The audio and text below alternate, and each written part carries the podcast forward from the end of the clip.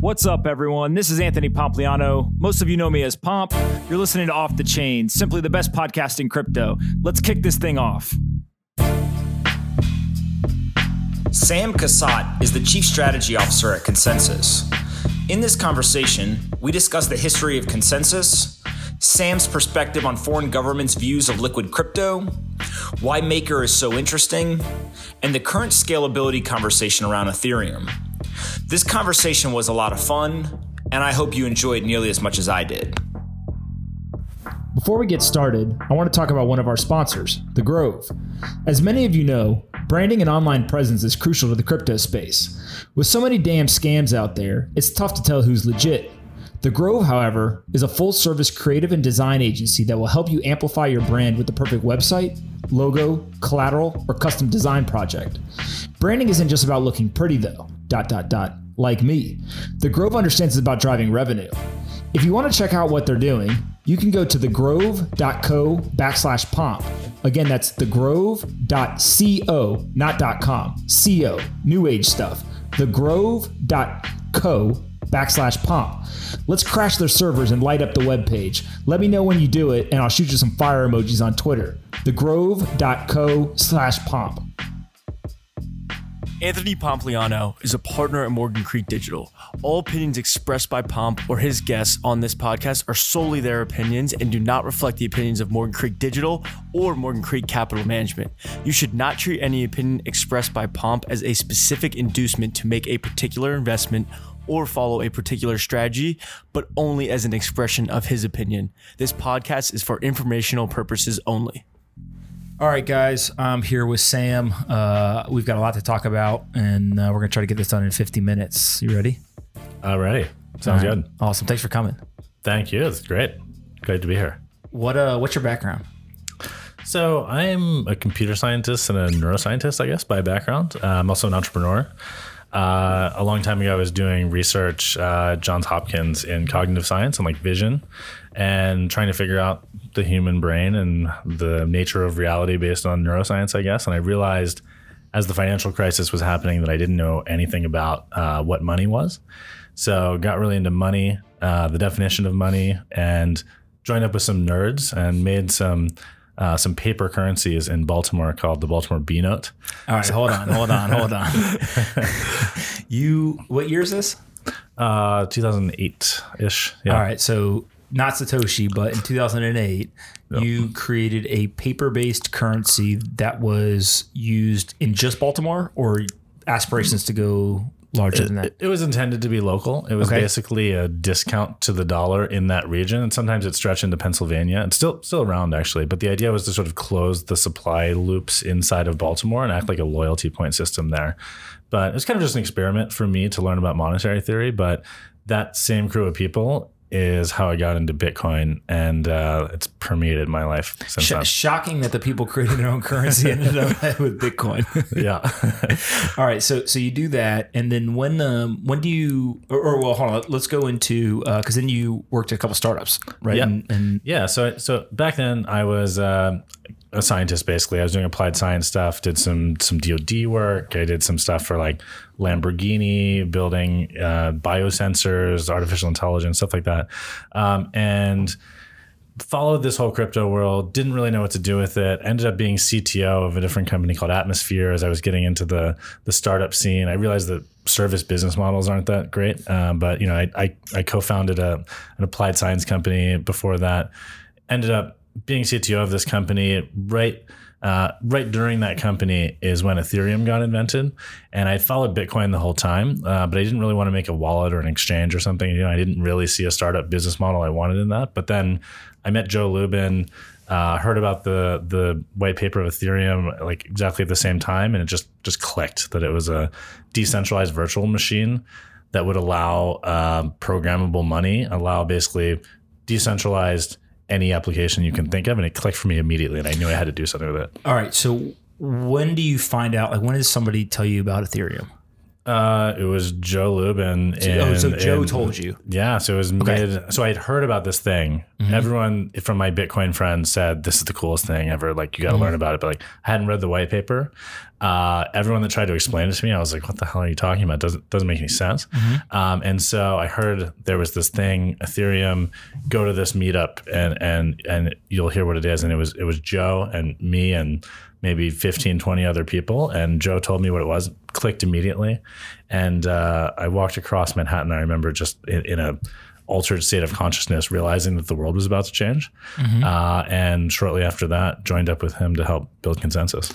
Got it. And so many people, I think, have heard of Joe, but they don't know him. They've never met him, etc. Just give people like, why did you believe him?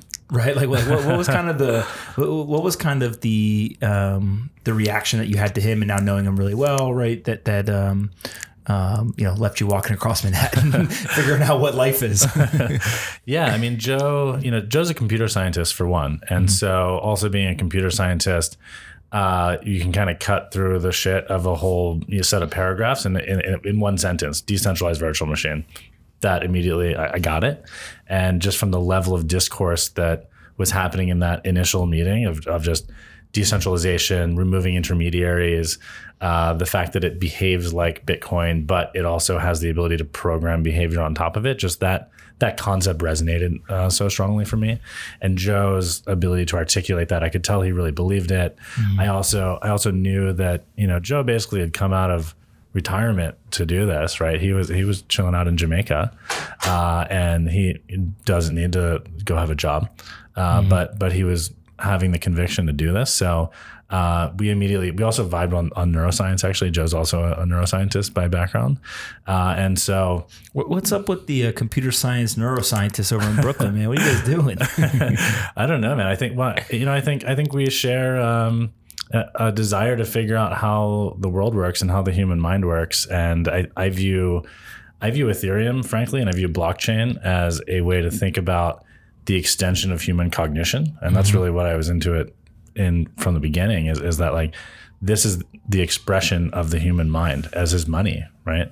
And the way to the extent that the banking industry and the central banking industry et cetera uh, is in control of the way new money gets issued and created and the way it behaves and the way we structure financial products that that determines the course of people's lives right that you have a you have a, a mortgage you spend your whole life paying that mortgage back uh, the structure of how you do that and why you do that and how that integrates into your life is determined by uh, some other people, not most people, and that determines how humans behave in mass. So the same things that I think make a neuroscientist interested in human behavior could also make them interested in money and monetary theory, and that's that's where I was coming from. And I think partially that's where Joe's coming from too. That's super cool. I really like that uh, the way you described that. All right, so what is ConsenSys, right? So, and, and we maybe let's start with what it is, and then we can get into uh, you know some of the early days and, and what that was like. So currently, ConsenSys obviously is a lot of things, right?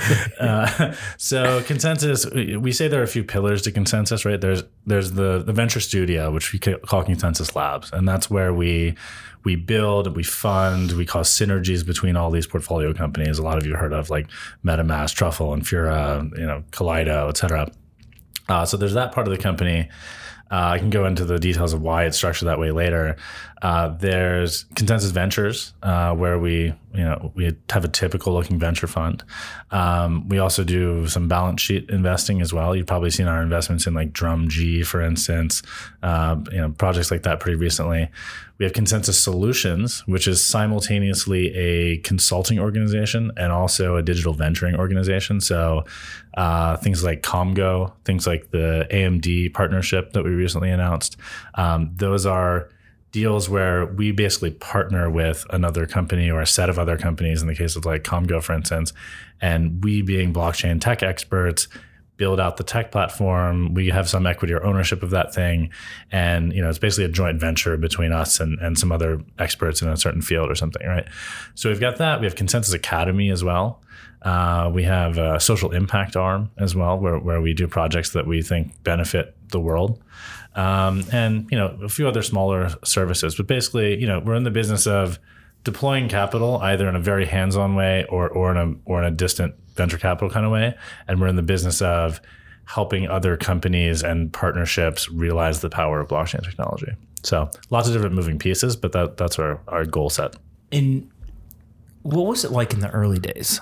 Right, because because I've heard plenty. Right now, obviously, I know a couple people who have been there, and, and it feels a little bit like a like a revolution, right? like a hey, we we believe something in the world that a high majority of other people don't believe, and if we work together, we can go build this. Yeah, yeah. So late 2014, early 2015, you know, it was a bunch of bunch of crazy people in a, in a room, bunch of crazy smart people in a room that, I think saw this thing before everyone else. Uh, and you know, I, I can analogize it to you know the people who saw that oil and steel before everything else. Uh, it, you know, it, it, felt like that. It felt like we know something that the rest of the world doesn't know yet. Uh, and some of the smartest people I've ever met in my life were collected there. And in the very early days of ConsenSys, there weren't there weren't really the tools to go get things to market really quickly, right? There was mm-hmm. Bitcoin, there's stuff built around Bitcoin. But if you analogize it to the internet, people people like to say, you know, people make up all kinds of numbers like we're 94, 95 right now, but I would say in the very beginning, kind of like 91, right? Where HTTP, the protocol had been invented. We knew that this HTTP thing would be awesome but we don't have a browser. We don't have a web server. We certainly don't have AWS and load balancers mm-hmm. and all that stuff. Yeah. So, you know, in in 91, if I wanted to build Snapchat, I would have had to build all those things, right? Mm-hmm. It would have been very capital intensive. It would have been not something that a typical venture investor wanted to invest in, right? So, so but yet at the same time, we saw, you know, we saw Snapchat, we saw Facebook, we saw we saw the all the powerful things that could be built on this that are that are now being built and people understand the power of. So how do you build that thing, right? How, how do you build the entire ecosystem at once was really the question we set out to solve. And so if we had just made a fund, it would have been too early, right? We would have just been handing capital to people that would have had to reproduce each other's work. And if we had just made one company, uh, we thought that was ill advised, right? Because how many people set out to build 50 things at once and are successful in a startup company? Not not many I know of. So the difference is that you know you strike the difference, and we decided to build a company that builds companies and put everyone under one roof, get them to exchange ideas, get them to rapidly iterate on things. And so in the early days, we were basically like you know there are only a handful of people in the world who even understand how to build a, a, an application on Ethereum. So let's start building them. Let's start building games. Let's start building loan platforms. Let's start building prediction markets. And let's use that to motivate um, Infura and MetaMask and Truffle, all those things that now everyone else in the Ethereum community used uh, uses. We built because we needed them to build the vision of what we were trying to do. So we said, let's build all that stuff we'll cut it up into into different companies and projects later. For every successful startup that you come up, you, you see come out of um, ConsenSys, there were a bunch of things that, that didn't work, or or that you know were an idea that uh, some engineers explored for a little bit, but but didn't turn into a company. But um, that was the sort of capitally efficient um, way to seed an entire ecosystem that that we designed. So lots of people working on the next generation of stuff is how it felt in the early days. In those days, uh, employees were getting paid in fiat or Ethereum. um, Bitcoin actually a lot. Really? Yeah. Okay. Um, but but some you know some people wanted to be paid in normal uh, dollars and things. Like but yeah. like uh, like uh, sane people money, right at the time. yeah, I think you know some. Their but, landlords weren't taking Bitcoin yet. no, I, I, you know I actually tried and, and none of them none of them really really would do it. Uh, but no, in the early days, uh, I remember when I first joined up with Joe, uh, I I said you know let's let's let's start this like you know and I didn't have a hiring process or something. You know, it was just sort of me and Joe hanging out in a room, and uh, he was like, "I'll just send you some bitcoins, good." Sure. so uh, I think a lot of the early early days, people like bitcoins as good as a dollar, if not better, to them. Yep. And, and so as you guys start this, um, did you start out with all of the kind of different you know bodies of work right? So the venture studio and the fund and all that.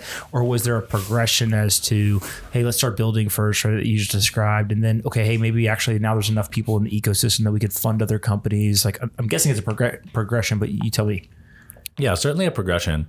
Uh, when when we started uh, the way ConsenSys got put together was really there were a few companies like like Gnosis, for instance, was out there. Um, there were some some other smaller teams that were already kind of working on something, and, and we just sort of brought them into the fold of ConsenSys and started paying them and you know making some agreements with them about how we would, we, we would collaborate. Um, and you know, like I said, in the very early days, uh, Joe and I sat down and said, you know, should what should this be on paper, right? Should this be a fund? Should this be a company? Should it be something in between? And and we ended up deciding that it should be a company for for the reason that it seemed too early. That you know there weren't there weren't mature entrepreneurs. Uh, everyone would have had to duplicate each other's work. It would have been an inefficient use of capital to really just make a pure fun. And we wanted to be more hands on and let people collaborate mm-hmm. and not worry about their intellectual property getting traded back and forth, et cetera. So, um, yeah, so those early days, uh, it was really just move as fast as possible. And then as things have matured, you know, it didn't even in 2015, 2016 especially, if you go Google Ethereum and you Google blockchain applications, it didn't take very long to find us. So governments, Fortune 500 companies, entities like that started approaching us and asking us for help. And at first we said, you know, I'm not that interested in helping you. I'm trying to, you know, I, I want to, but I'm trying to make companies here. I'm not going to mm-hmm. consult for you. But eventually, you know, in my mind, we realized and we hired the right kind of people to basically build a consulting organization that can take our infrastructure tools like like uh, you know like Infura, et cetera, uh, take all the things we've built for ourselves, port that over, and build solutions for different companies and governments, and uh, and that that organization just become increasingly professional and, and more and more so. And then you know eventually uh, the market has matured to a point where it does make sense to hand capital to a mature entrepreneur and not be as hands on. And that's the motivation for us having a fund and, and doing some balance sheet investments as well. So, you know, over time, it's just as the market's matured, we've hired the right people and and adapted to to it. But yeah, we're we're, we're a really adaptable organization. We do all kinds of weird stuff and whatever makes sense and whatever will get things over the line. So we we just acquire the right expertise and perform in whatever way we think the market needs. What do you?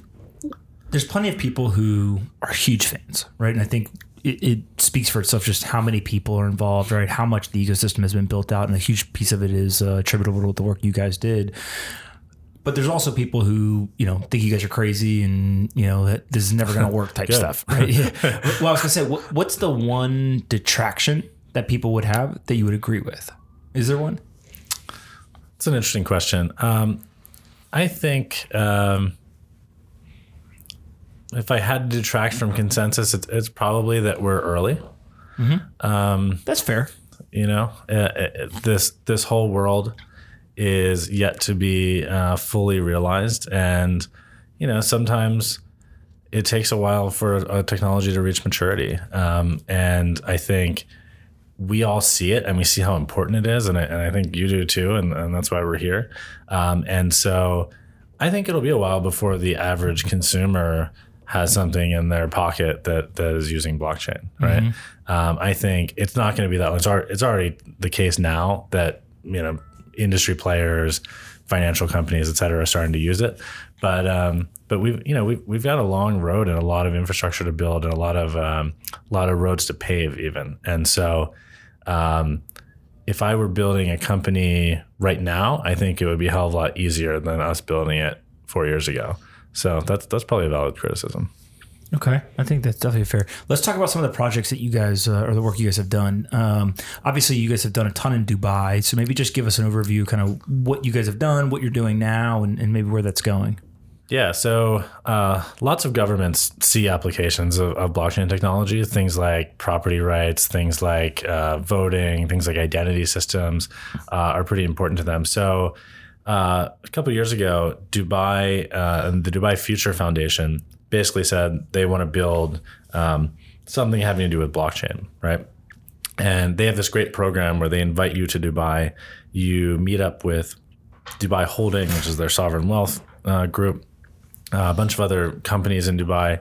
Basically, try to see what you can do to get Dubai to the to the future, because mm-hmm. that's very much their their vibe and what they're trying to accomplish. Is they they want to be a next generation city and a next generation society, and so we, along with IBM, were named through that process uh, the official blockchain advisors of Dubai, and we built an office there. We started working with their uh, Dubai Property Group uh, as our first project, as well as some of the other government offices through Smart Dubai, which runs all their basically their smart city initiative, oversees all their their government services, and just looking one by one to see what we can blockchainify, uh, so to say, and. Uh, the first thing we identified was their property registries, right? Because a, a piece of property gets it gets essentially granted to a development organization. That thing goes through 20 different government offices to sign off on the plan, uh, which usually results in literally hundreds of millions of kilometers being driven, or pieces of paper being driven around Dubai per year, uh, and then uh, and then eventually ends up in the ownership of an individual. And obviously, right now, I think to to people listening to this that are into blockchain, they know that asset digitization and you know custody of assets and and the the um, cryptographic signing of, of assets is a, a, pretty strong aspect of blockchain. And they saw that back then that like instead of having a piece of property that's represented by a piece of paper that goes to 20 different offices and then ends up with 50 other pieces of paper and you buy it instead why don't we have a digital representation of that? Why don't we have the land titling and registry system uh, not only on blockchain like like factom or something but actually a complete application that manages that whole process. Mm-hmm. Um, and so we started building that out for them. Um, and then, you know, as time goes on, we're just going through their whole government suite of services basically and, and blockchainifying it. Uh, I, I, joke a lot that uh, blockchain is just an assault on paper, right? yeah, yeah. and there's a lot of paper in government, so makes yeah. sense. That's why people are looking there. Yeah, yeah, uh, that's true. I mean, pieces of paper are not only bulky and need to be moved around, but but insecure, right? And and uh, you, you, can't you can't fly with a million pages of something, and you know you can steal a million pieces of hundred dollar bills. You know, um, there are a lot of advantages over it for, for sure. Um, all right, so let's move somewhere else in the world. Uh, Singapore, you guys have done some work with uh, some monetary organizations there and stuff. Yeah, so the Monetary Authority of Singapore is an organization that we've we've done some work with, and you know basically just worked on some some trading infrastructure for them. Um, you know, I think the work that we did there, uh, you can you can view as porting uh, more fully into something that, that we've done recently called Komgo. Uh, and that's us, Societe Generale, uh, Citi, but maybe about 10 partners actually. That's a commodities uh, trading and trade finance platform that uh, we recently started working on. I think that that's really the full realization of that. Um, and so, what that'll allow you to do is do at first KYC and letters of credit, um, but eventually you could view that as solving a lot of the again paper inefficiencies, but of, of trade finance and allowing allowing commodities and, and, trade finance in general to just be extremely efficient. Um, you know, and it's an open platform so that anyone who wants to plug into it can. Uh, I think that's really the future, less so than a closed system that just makes something 1% or 5% more mm-hmm. efficient. An open platform that allows anyone in the world who wants to participate in trade finance to plug into it permissionlessly. Um, that's that's the direction we're going. Got it. Um, and then you've created some uh, identification work in uh, Zug. Yeah. Talk about that. Yeah. So Zug uh, for people who don't know, Zug is a, a, canton in Switzerland. It's kind of like a state in the United States. Um, and Zug is also the place where Crypto Valley is. Um, you know, a lot of companies are structured there, and the government there is really sophisticated in, in their understanding of blockchain. And they have been for a while. And so our platform, Uport, which is our identity management system on, on Ethereum, is now coupled with their official government identity system. So when you go get a, uh, a an ID card uh, for a citizen in Zug, you simultaneously get a Uport ID that's cryptographically linked to your ID card, and you can use that to access government services, including voting, actually. And I think a few months ago, they did some of their first votes uh, on that platform, um, which in Swiss society is actually really important to them. Their ability to directly vote on decisions uh, is one is a unique aspect, I think, of Swiss culture, and uh, they're happy to support that. And I think the eventual goal is we'll keep adding things to that. You know, mm-hmm. like just like in in uh, in Sweden, you know, you have a cryptographic ID that lets you access all your different banks. Uh, the vision there is let's build a dynamic identity infrastructure that is more secure than it could normally be, uh, based on blockchain that will let every government service eventually be plugged into. Got it. So we just kind of went around uh, outside the United States, right? Dubai, uh, Singapore, and uh, Zug. Um, what is your perspective on those foreign governments or jurisdictions' uh, view on liquid crypto? Right. So everything you're talking about is enterprise blockchain or uh, building kind of more applications of the blockchain technology to solve problems. Right. Bitcoin, right, as digital money, Ethereum, you know, the, the actual liquid assets, are they positive, negative, agnostic? Think that everyone's a snake oil salesman? kind of, where, where do they come out on it?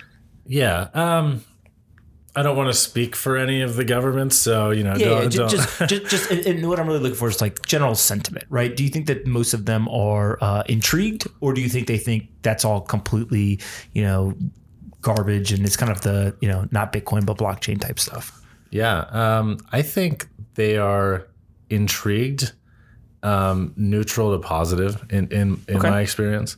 Um, Switzerland was one of the first places, and Switzerland obviously has a history of being pretty forward thinking and and uh, privacy oriented in, in their banking. Money and privacy in Switzerland's been uh, been a hot topic for them for a while.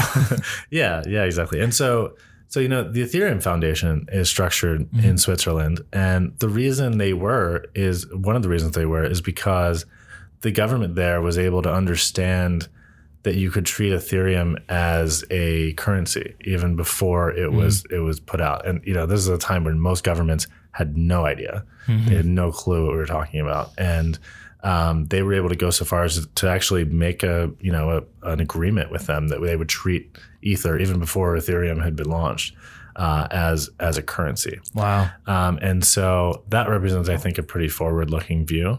Um, you know, in places like Dubai and places like Singapore, uh, I think they want to be they want to be societies that that advance to the next level pretty quickly, right? Dubai, uh, Dubai is looking for ways to make sure that they're uh, they're leading the next wave of economic uh, evolution of our planet. Uh, that's why you know you see such new stuff. Years ago, they were talking about flying taxis. You know, years ago they're talking about about blockchain, and um, you know they're much more apt to move on on things uh, quickly than, than some other societies that are that are a little slower and that you know we already got it figured out so we don't want to mess it up is the attitude in in some maybe Western democracies um, whereas whereas a place that um, wants to move quickly I think they're very open to the the liquid crypto aspect of it um, and I think central banks as well. Uh, obviously, there was a report uh, put out by Bank of International Settlements, I believe, a few days ago about how something like 70% of central banks are considering this. So I think, you know, I think uh, there's a general attitude tw- in, in governments that we need to do something about this. We need to have an approach.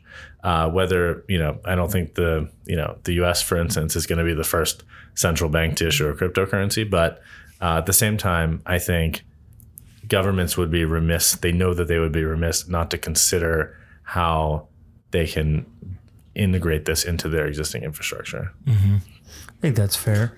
Um, all right, let's talk about Ethereum. Um, we will call out so all of the, uh, the the trolls on Twitter know. Yes, he he is biased. we know, um, but uh, no, seriously, what? Where is Ethereum today? Right in, in your mind, kind of what are the pros and cons, or, or maybe not even cons? Just what are the the things that are going well, and what are the things that are challenges that need to be resolved going forward? Sure. So going back to like 2014, when I talked to people about Ethereum, most people said, "Oh, that's so ambitious. That's crazy. Like it's never even going to work." Right. Mm-hmm. And every year, it, you know, well, you know, you're not going to be able to, to launch it. And then, you know, the next year is, well, no one's going to be able to develop any applications. Then, well, the applications don't have any users. And that, you know, so the, the criticisms keep moving the, the goalposts keep moving and we keep, keep hitting the goals.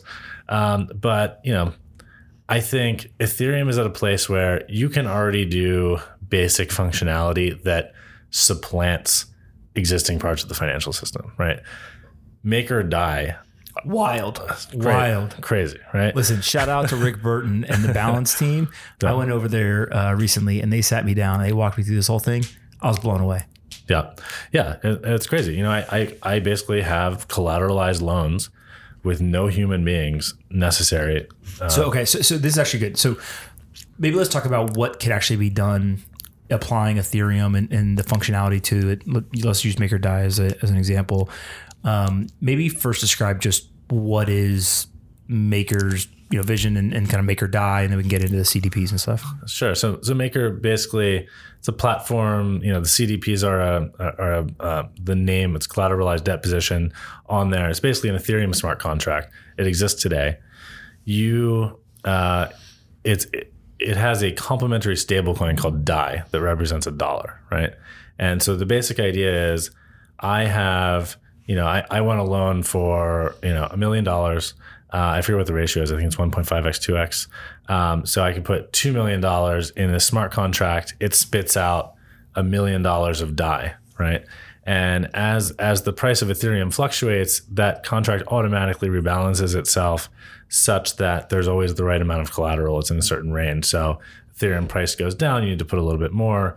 Ethereum price goes up, you you can take a little bit more DAI out, essentially. And so you've got a stable coin and you've got a collateralized debt position and you know essentially you're doing something that normally takes weeks of conversations and AML KYC and going to bankers offices and signing things uh, to get a you know to get a million dollar loan uh, even if even if it's collateralized now I can do in a smart contract in a few seconds um, and so that's that's basically And the part that's pretty crazy about this is in a normal lending scenario, the lender would have to be a person that would then have to get information from the borrower or information on the asset they're lending against. They would have to have some ability to recover and liquidate the collateral, right? The car loan or whatever. Yep. Uh, and then there's a lot of cost that comes from issuing the loan, managing the loan, you know, recouping the loan, etc. In this scenario, you're putting up an over collateral, you know, you're putting up more collateral than you're taking on the loan. So there's a whole host of the complexities that are reduced and you're doing it in automated fashion. Right? Yep. Because the way here, here's the, and I'd love to hear your thought about this. So MakerDAI is a perfect example of, I think of blockchain as simply the foundation for all of the automation that everyone's waiting for. Right. Yep. It is, we're going to tokenize all the stocks, bonds, currencies, and commodities, right? It is the ability for smart contracts to execute things without human intervention. Yep. This is all the foundational pieces you need for that automation. And it looks like these CDPs are one of the first applications of that. Yeah. Yeah. I think that's a really, really clear example. And, and you combine that with, we have a platform called Open Law. Okay. What's Which- that? So it's created by uh, a, a really great legal team um, uh, out of, out of uh, Cardozo Law School. Uh, and so basically, it is a simultaneous English prose contract that is a legally enforceable contract that is connected to a smart contract deployed to Ethereum. So that could be something like, uh, say I hire an employee and once a month their equity vests, you know, 1% or something like that. So instead of a lawyer having to compute that and then keep a record of the, in the share register of who has what shares, et cetera, and then actually giving them the shares, uh, you know, and then you IPO the company and then, you know, and then they have the shares somehow and they need to get onto the stock exchange, whatever. Instead, uh, it is a smart contract that once a month sends them some tokens that represent a share to them, and that's it. Um, we actually use that in our Ujo music platform as well to manage music rights. So, you know, you could imagine what normally requires law firms and court systems and accountants and lawyers to enact, just like just like this uh, this loan that we're talking about. Um, instead, you have a legally enforceable contract with all the right prose and fallback conditions or whatever that also automatically executes uh, of you know pretty arbitrary complexity. So I think that that's certainly the future. That's where we're going. Yeah, it, it, is. Um, it's pretty wild. So let's say that this all happens, right? And I, we're obviously talking about it, so we we believe. Um, what is the reaction or the possible options that the legacy financial system has? Do they jump on board, or do they get completely disrupted? What's more probable? Uh, that's an interesting question. Well, you know, I like to say It's not binary, right? But but kind of Yeah. what's your take on that?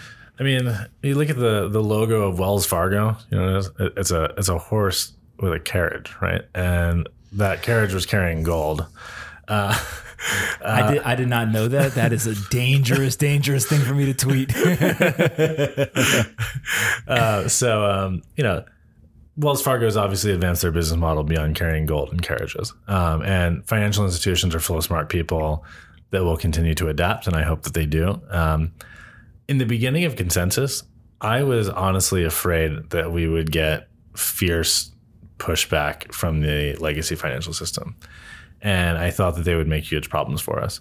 Turns out, um, you know, if you look at the members of the Enterprise Ethereum Alliance, for instance, most of the major banks are using Ethereum right now, mm-hmm. um, and because they realize that better to be disrupted, you know, better to disrupt yourself than be disrupted. Mm-hmm. And so I see, you know, especially you know the like innovators and and you know young people in banks at first you know at first it was the sort of innovation departments and, and now it's now it's CIOs and and and you know the more senior people that are finally like oh, okay yeah I see I see how this could completely disrupt our whole business model mm-hmm. um, finally getting on board. So I think, you know, big institutions, big ships are slow to steer, and probably some of them will fail. Um, but I, you know, in the big medium term picture to long term picture, I think you know the next Goldman Sachs and, and the next you know maybe decentralized version of Goldman Sachs has has yet to be built. Mm-hmm. Uh, and, and, I think um, I, I think there are going to be kids, you know, with a laptop in Africa that make up something that no one in in you know we're in, we're in Manhattan right now. I don't think anyone in Manhattan is going to even think of, mm-hmm. and they don't even know that it violates some banking regulation in London or whatever. And and and, they're not going to care, and they don't care at all because it doesn't matter. Mm-hmm. And they're going to deploy that thing, uh, and then people are going to start using it, right? Whether mm-hmm. it's CDPs on, on Maker uh, or it's something else that I can't think of because I'm too old and, and dumb that you know a 14 year old is going to make up. Um, I think that's going to be wildly different than our existing financial reality. And I don't, I, I think it's going to happen quickly, uh, mm. and and people aren't going to be prepared. But at the same time, you know, we're helping financial institutions. Lots of companies are helping financial institutions. Uh, J.P. Morgan has been really uh, on the forefront, despite what Mr. Dimon may say. Um, you know, they've they've been working on Quorum, which is a privacy layer for Ethereum. Uh, you know, they're uh, they've been pushing pretty hard and I, I, I, see some real innovation coming out of existing institutions. Mm-hmm. It, it is funny because um, there's some institutions that don't want to be associated with this stuff at all. There's yep. some that actually think there's a benefit to being associated, right? They want to try to own the, the narrative. Uh, but I don't know a single institution that's doing nothing, and I don't know a single institution that said we're not going to work on anything else other than this, right? Everyone's kind of yep. in the middle, and they all have different reasons for choosing, you know, what they do. But your, your point about um, you know, the next Goldman Sachs looks different, right? And, and, probably has some stuff, you know, has something to do with this.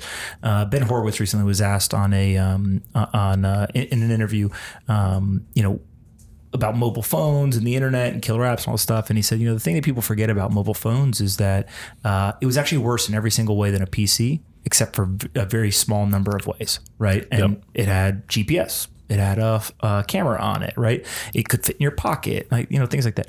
But people also were saying, you know, it's less powerful. How the hell am I going to do? I, th- I, think his quote was like, you know, how the hell am I going to do my spreadsheet on that little ass screen, right? yeah. Like, you know that type of stuff. And so the the reason why it's important is you couldn't build Uber or Lyft without the phone Yep. Right. Without the GPS and, and, things like that. You couldn't build, you know, the Instagrams and Snapchats of the world without the camera. Right. And so, you know, it, it's, um, he, he brings it kind of full circle. And he says, you know, what does a blockchain have that other computing powers don't have? Yep. He says trust. Right. And, and I would almost take it a step further. Has trust and the decentralization component is really important, both for trust, security, you know, a whole host of things. And so when you think of the legacy financial institution, the first word that pops to your head is not trust, right? Like, yep. you know, we, we joke all the time, you know, long Bitcoin, short the bankers. Yep. it's, it's a, you know, play on words, but there is a lot of distrust. And so I wonder how much of your view on where some of this stuff goes is reliant on people continuing to trust institutions versus one thing I think a lot about is people are just going to trust machines more than humans. Yeah. Right. So the algorithms, the machines, like we've already, you know, Google yep. Maps, perfect example. You've already given up, right? You just, hate hey, it's smarter than any human I ask on the street. Yeah. Are there other things, you know, CDPs might be a great example where people trust the algorithms in the machine more than organizations. Yeah. I think that's uh, one of the important reasons for decentralization. I, I, I, okay. You know, explain a that. A lot of people say the word decentralization and, uh, you know, as some kind of battle cry, but I don't I don't think a lot of people really understand why that's so important. And and, and it's for trust, right? It's because if no one controls it, right? If no one can get an outsized influence on the behavior of the system, then I know the system is going to behave in the way that I think it's going to behave, mm-hmm. right? And this is why, you know, it, going back to Ethereum's design, for instance, this is why Vitalik considered like DPoS, right? Uh, mm-hmm. uh, delegated proof of stake, which is the underlying protocol of EOS, for instance, and rejected it, right? Because he felt that t- 21 deciders, 21 validators is not enough to be decentralized. It's it's not enough that if a state actor um, wanted to go tell them what to do uh, to censor a transaction, for instance, uh, that it that it wouldn't happen, right? Mm-hmm. And so the degree to which you can trust is dependent upon the degree to which the system performs in the way that you think it will, um, and, and it requires decentralization. So, and I agree with you also on the point about trust that all of the systems that financial institutions are part of and the, the the the interfaces to them and the regulatory environments around them are all designed to produce trust, right? Mm-hmm. The reason why I trust a bank more than a guy on the street if I hand him a thousand dollars and say, keep this for me.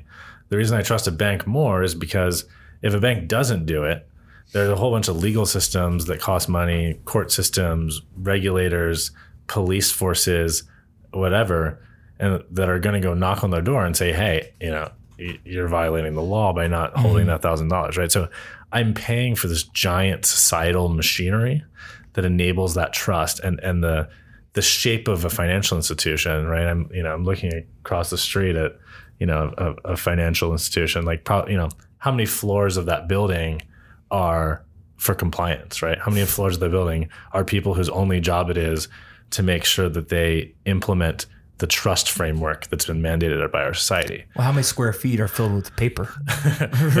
right? True. they could really uh, reduce the rent over there.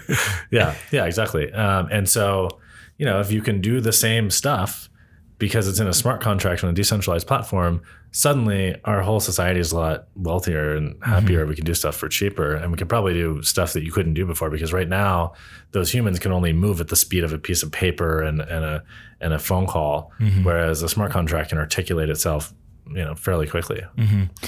All right, so let's switch gears a little bit and talk about uh, the AMD partnership because I think this is really fascinating, right? It, it probably actually didn't get enough attention, right? The, yep. it, it, got some press, but uh, maybe just talk a little bit about what that is and, and, and why you guys are excited about uh, moving forward there. Sure. So the project is called Web3 Cloud or Web Cloud with a three instead of an E. Um, and this is this is a partnership between us and AMD, uh, basically to produce the next generation of cloud infrastructure uh, to run things like Ethereum applications mm-hmm. on, right? And AMD is an interesting partner because they produce CPUs and GPUs, um, unlike you know Intel or Nvidia or whatever. There's, they sort of sit across that that boundary. Um, and then you know, secondly, we believe that the the architecture uh, and the workload of the Web 3.0 is going to look a little bit different than the current architecture, and it and it sort of dovetails with what we're doing with PegaSys. So PegaSys is our uh, it's the name of our client um, for uh, Ethereum 2.0, and it's also uh, the just the name of our our team that works on that. But our client is different than all the other Ethereum clients in the sense that it is designed for our vision of there being what I would call state transfer. You know, that's a computer science word, but you know, basically information can go between the public Ethereum network and private versions of an Ethereum network that have different characteristics and topologies, right? And so, you know, if you look at IBM's view of the world, right, the Hyperledger Fabric view of the world, they're all about selling private blockchain. So me and five other banks or 20 other banks can all trade something with each other in this private version of a blockchain. And they would argue, some people who advocate that position would argue, you don't need a token, you don't need a Bitcoin or an Ether or whatever. We don't need crypto economic guarantees because it's all inside this private network. I personally, and, and you know, to ConsenSys to some extent, doesn't believe that's the full vision. You know, and I think you probably uh, long Bitcoin, uh, don't believe that's the full answer either, right? The big picture is we create a fabric that connects the entire planet for permissionless financial behavior, right? With rules applied to it. Like I can write a maker CDP and I can have a financial institution use that or a guy on the street use that. And I can make, you know, a thousand other things that look like financial products that all are just sitting there like a public good that people can plug into. Um, just like anyone can plug into the API of you know Amazon or, or, Google or something, right? It's just sitting there. You just plug into it and you can use it for something. You, you can compose it with other things and construct this new financial reality that just sits on this fabric of, of the internet that everyone has access to. At the same time, the security guarantees, the requirements for something like the public Ethereum network are different than, say, uh, a social network, right? Mm-hmm. I, the the security guarantees and the way Ethereum is designed, it's designed for me to be able to hit like you know send on a billion dollar transaction and not worry about whether it's mm-hmm. going to get there right? And that's that's the level of security and network topology et cetera of, of what ethereum's designed for. At the same time say i'm a financial institution that has a whole bunch of stuff happening inside my firewall with maybe with a couple partners or something i don't necessarily want all that on the public ethereum network. Or maybe i want uh, something i'm doing to farm out to a, uh, an Amazon Lambda instance, which is like a mm. on-demand computing instance, or maybe I want that to connect to a uh, an on-demand storage instance that's sitting either on Amazon or in my own data center or whatever. What the PegaSys client is, and, and the Enterprise Ethereum spec that uh, EEA Enterprise Ethereum Alliance put out is, is it's a way for one sort of one Ethereum client to both connect to the public Ethereum network and also connect to private things that the enterprises are used to having in their data centers. Mm-hmm. So I can have different different guarantees of trust, right? Like a like on Facebook doesn't need to have the same trust as a billion dollar transaction. Mm-hmm. I can do it cheaper and faster by using different topologies. Um, you know, I don't need to store uh, my movie collection in the same way I store my account balance, et cetera. So different network topologies uh, can exist on on networks that are connected to like side chains of Ethereum, like Loom network, for instance. Mm-hmm and simultaneously connect to uh, the next generation of Ethereum, which is 2.0. And so we we view supporting that infrastructure, supporting that sort of state transfer between public and private blockchains, as the big picture of where this whole architecture is going. Mm-hmm. And our partnership with AMD uh, represents our our view that there's a necessity to support that infrastructurally. It's awesome. What um what is the one or two uh, largest misconceptions about Ethereum? There, are, there are a lot of misconceptions about Ethereum. um, I, I think. Prob- what, what's, let's just talk about one. What, what do you no. think the biggest one? If you could clear up one misconception about Ethereum, what would it be? The biggest one is is scalability, right? Okay, that's that's which is a huge conversation point right now. Yeah, right. Yeah, it's huge. It's you know probably the most important thing that we're trying to solve right now. Okay. Uh, Ethereum 2.0 is all about scalability. It's about some other things too, but um, you know what most people don't realize though is that there are a lot of technologies that exist right now that already provide scalability for Ethereum applications. Right? Okay. So as I was saying before, you know there are different different requirements of trust have different required network topologies, if that makes sense. So, um, what I need to send a billion dollars to someone, I want to make sure that the network completely agrees on that, right? I, I, don't want there to be any chance that that gets messed up. I want very high security guarantees, and so sending that on the main chain Ethereum um, is is the way to do that, and that's what Ethereum's designed to do. At the same time, if I want to send a like or I want to, you know, move a character in a game or something, it doesn't need to be the same as as a billion dollar transaction. So uh, the solution to that, and w- what has always been the solution to that, that I think most people just don't realize, is that there need to therefore be multiple layers of the stack of Ethereum. There mm-hmm. needs to be, you know, what some people call side chains, um, you know, or what we call L2. So L1 Ethereum is the main net Ethereum. L2 are things like Loom Network or mm-hmm. things like Plasma where you know I can already get many thousands of transactions per second on those topologies where I don't care about sending billions of dollars. Yep. Um, Ethereum 2.0 and you know and even some of the the changes happening right now, moving to proof of stake, et cetera, those are all designed to get mainnet Ethereum up to hundreds or even thousands of transactions per second. And, and that's that timeline is well on its way. A lot of it's proven, a lot of it's you know on test nets, et cetera. Uh, so I think most people don't get into the details of where that is, and they don't realize how far that that uh, that work has already gone, even though it probably won't be on mainnet for a year or, or a little more. Um, but I think also people just don't realize that that is never intended for the like on Facebook. And you are always going to need these additional network layers in L2 or even L3, if you look at it, uh, that allow people to have the characteristics they want, right? And so the the future vision that we see is a network of interconnected side chains, blockchains, even different things that aren't blockchains, maybe even but are cryptographically guaranteed, that all plug into the main fabric of Ethereum mainnet. And right now, there's really there's really nothing else that even comes close in terms of its ability to have the same trust and security guarantees and performance. So that's you know maybe that'll bring out some trolls on on Twitter, but. Uh, if you don't got trolls, you're not doing anything. that's that's true. All right. So uh, before I finish up, I usually uh, do some rapid fire questions. Um, other sure. than ConsenSys, what's the most important company in crypto? That's an interesting question. Uh, probably Coinbase. Why? Uh, because they are what most consumers see as the face of it.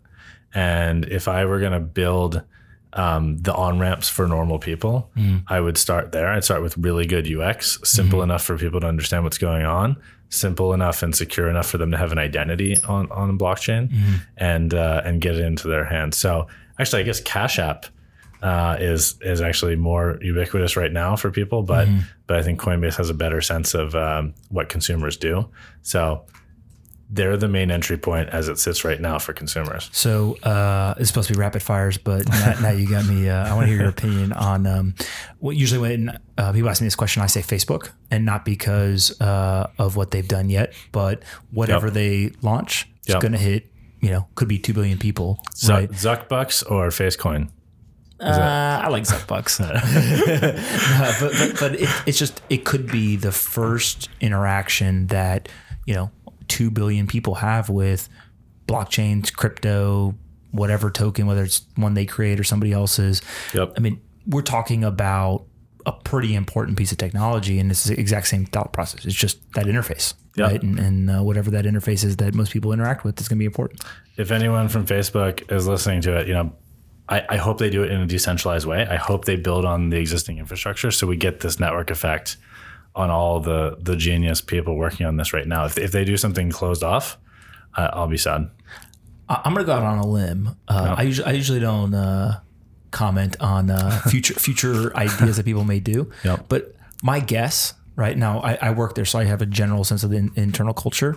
Uh, my guess is very similar to you know when we think about banks. There's plenty of people there who are excited about this technology and they want to apply it, and and maybe there's some people who aren't as excited, and so it slows it down. It's bureaucratic. Um, I bet you there's a lot of people at Facebook that are really excited about blockchain technology and crypto.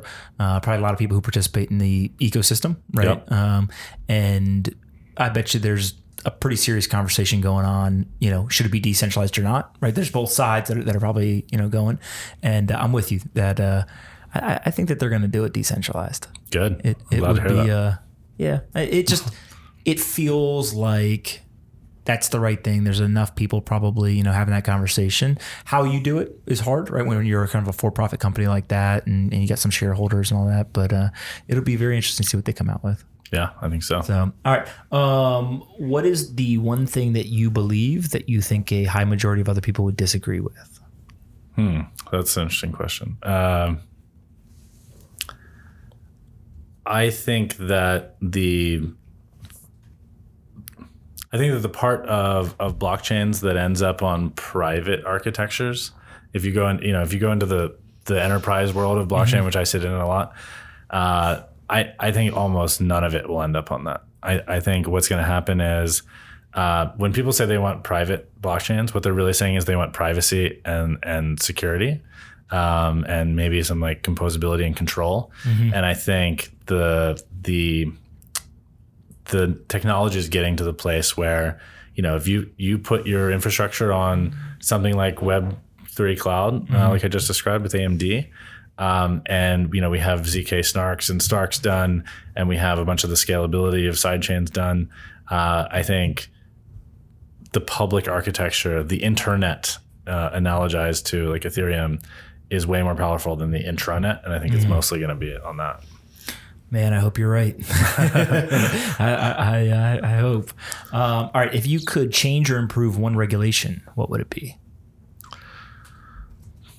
that's also an interesting question uh, i i Nice. I'm going. I, I might hit 100 percent here. so you know i just speaking for myself as an individual yeah. Caveat: This is not a financial advice. He's speaking for himself. Nothing to do with ConsenSys. Um, I I think that we have.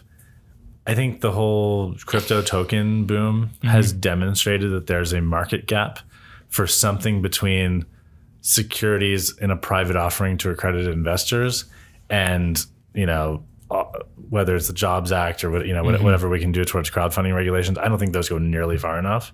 I think I think there's this huge market gap in between, and we showed that. And even though definitely some people got screwed, and you know the SEC is going after the people who are uh, scam artists, I think that's good. There's there's a market gap in between. If you look at places like like Wyoming right now, actually in the last few days announced a new a new class of financial instrument uh, that they want to create. Some regulators want to create. I think if you look at some other jurisdictions other than the U.S., they're treating this like token uh, stuff as a, as a completely different class of financial instrument that needs a new approach, not just applying laws that we wrote in 1930. Um, and and I think I, I think we should be doing that. I, I think we should we should consider how we can make a new framework that captures the power of these things and doesn't slow it down. And, and if you look at you know people like Hester Peirce at, at the SEC, you know she understands that um, uh, we don't want to get left behind, and, and, I, and I think we need to understand how our regulations can support entrepreneurs better. Uh, look, it, it is. Um, it's very interesting to see how a lot of these regulators. There's some that you know really believe, and, and some who think that the world's ending.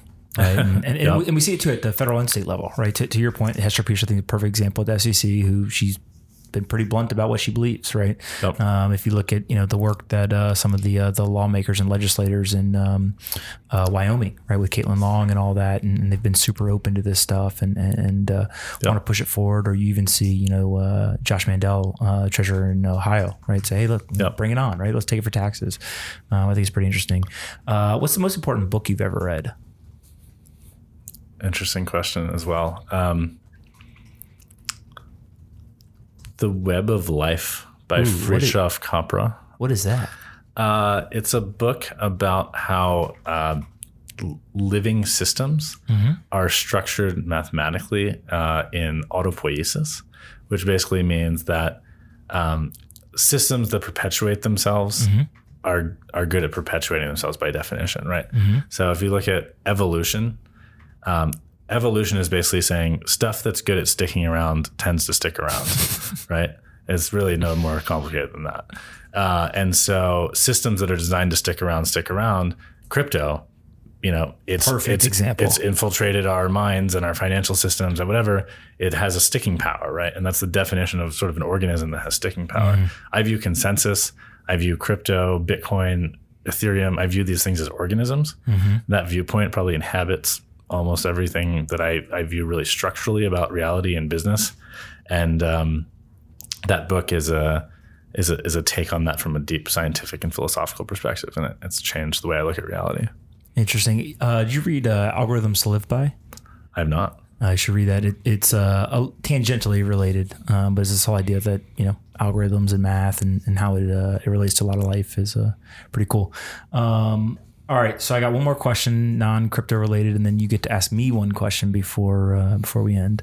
Um, so I used to ask people if aliens had pets, because we never uh, we never really think of it that way, but. Uh, I'm just going to stick with what is the probability that aliens actually exist? What's the number? Uh, so there's an equation called the Drake equation. Okay. Oh, I've not heard about this. All right. Here we go. you, should, you should check it out. And and it's basically you know the number. It, it makes sense if you think about what it is. It's basically like the number of stars in the universe times like you know the number that ha- you know the number of um, solar systems that seem to have a certain like gaseous Mm-hmm. like characteristic and then you know how many times out of a you know in a probability space it would take to make uh, some organic amino acids and stuff Mm-hmm. you know stuff like that so this is an equation that people um, uh, What's the answer? Uh, I don't know. It really depends on the inputs, but you know, my real answer is, I think close to hundred percent. Right. I mean, I, I think um, the definition of life, right, is we tend to think is things that are shaped and and sized and move at the same speed as us. But you know, if you look at any system that's good at perpetuating itself, maybe being life, then I think we're deeply inhabited by things all around us that are a bit too fast or too slow or big or small or made out of stuff that we can't see that are life forms. So I think maybe we're just looking in the wrong place. It uh, I ask this question to every single guest about aliens, and you would be shocked. At least I'm shocked. How many people believe there's aliens? right? Like when I was a kid, that was not a thing. Right? Like, like it was like, all right, shut up, kid. Right? You know, one day you'll grow up and, and realize this isn't real.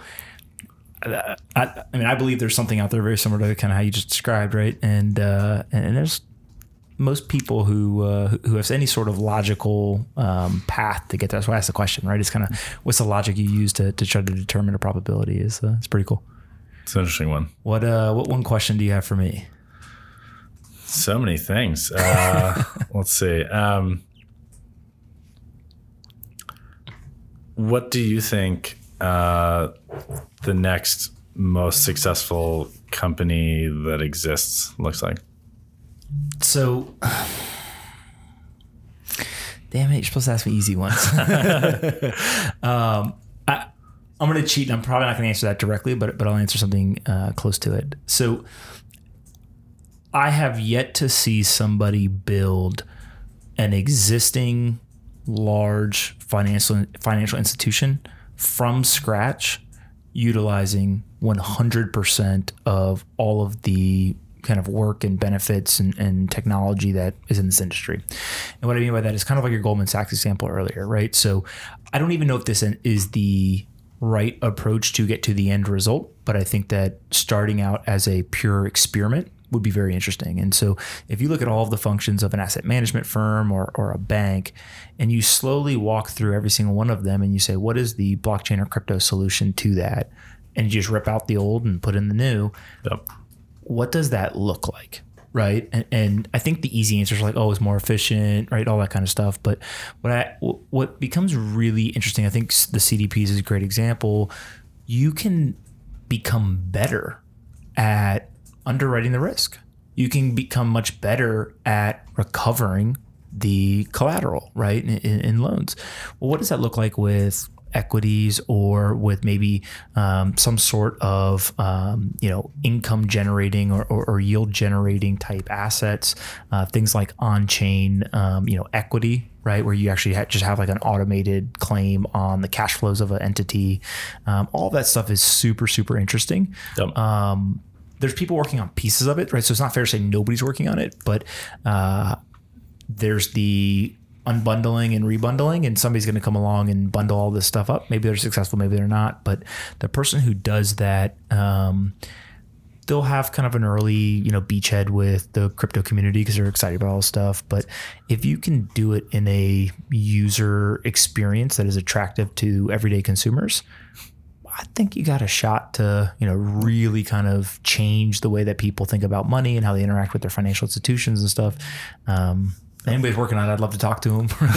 but yeah, Well, you know, now that you say that, I, I think maybe I formulated the question poorly because I said the word company, right? And mm-hmm. and maybe it's not a company. A company can only articulate itself at the speed of pieces of paper and boardrooms and, mm-hmm. and votes on decision making. But maybe it's a set of smart contracts, logic, some human, some not, making decisions faster and with higher complexity than a company ever could. you know? yeah. We, uh, um, I probably shouldn't say who it is, but but somebody uh, who who I find incredibly intelligent um, gave me this uh, kind of thought provoking statement. They said, "What if uh, the companies of the futures aren't companies, but they're air traffic controllers?" Yeah. Right? And kind of what you're describing of just you, you basically create some infrastructure and you're sitting there just directing, right? Yep. And, and you've kind of done it in a predefined way or rules based way. Um, again, I don't know if that's necessarily the answer, but but it's it's interesting to think about, um, and uh, there's probably some potential there, whether it's you know 100% that way or, or a piece of it. There's no reason a human or set of humans needs to be at the top of that thing. We, uh, we I, I tweeted yesterday and. Uh, I had both the positive and negative benefits of Twitter come after me. Um, that I said uh, algorithms over humans, right? and you know, I, I, full well understand that there's a ton of uh, negative side effects and, and kind of dangers, right, with that stuff. Um, but but I do tend to lean towards this idea that most of what you and I do, we're pretty dumb right? And as humans, uh, machines are better at us. They don't get tired. They're not biased, right? The repetition and, and they're smarter and all that kind of stuff. Uh, but but also, um, we are limited by our intelligence, and machines happen to not only be more intelligent, but they can actually learn. now. Yep. And, and and so if we can uh, start to apply some of that stuff, I think that you know you really start to accelerate uh, innovation. You start to accelerate um, all kinds of you know different industries we just need really smart people working on it, right? And and so uh, that that's the uh, the other piece of this is like what needs to occur for all of this to come to fruition. And the two things that you know always come to mind for me is like we need time because it's you got to write code, right? You got to do this stuff. Uh, but two is, you know, I, I think that we've kind of taken our eye off the ball of uh, intelligent people, right? Intellectual capital coming into the space. 17, we got kind of the first wave of, you know, the people who probably aren't the, you know, anarchist type that are going to be, you know, 2011, 2012 Bitcoiners. Um, then you've got some people in the middle there who are more computer science, right? than the kind of 13 to 16. In 17, it was the first time that, you know, you really saw bankers leave a banking job and kind of come in, right? Yep. Or, you, or you saw kind of the non-technical Silicon Valley folks, hey, you know what, I want to go do this and dedicate my career to do it. Um, but we need that to persist, right? And it's probably slowed down a little bit because price and the hype and all that. But uh, if we can ramp that back up, I think um, those are the things that really matter in the kind of long-term sustainability.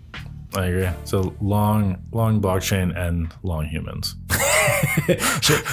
I, it would be really bad if I started saying long human short bankers. right.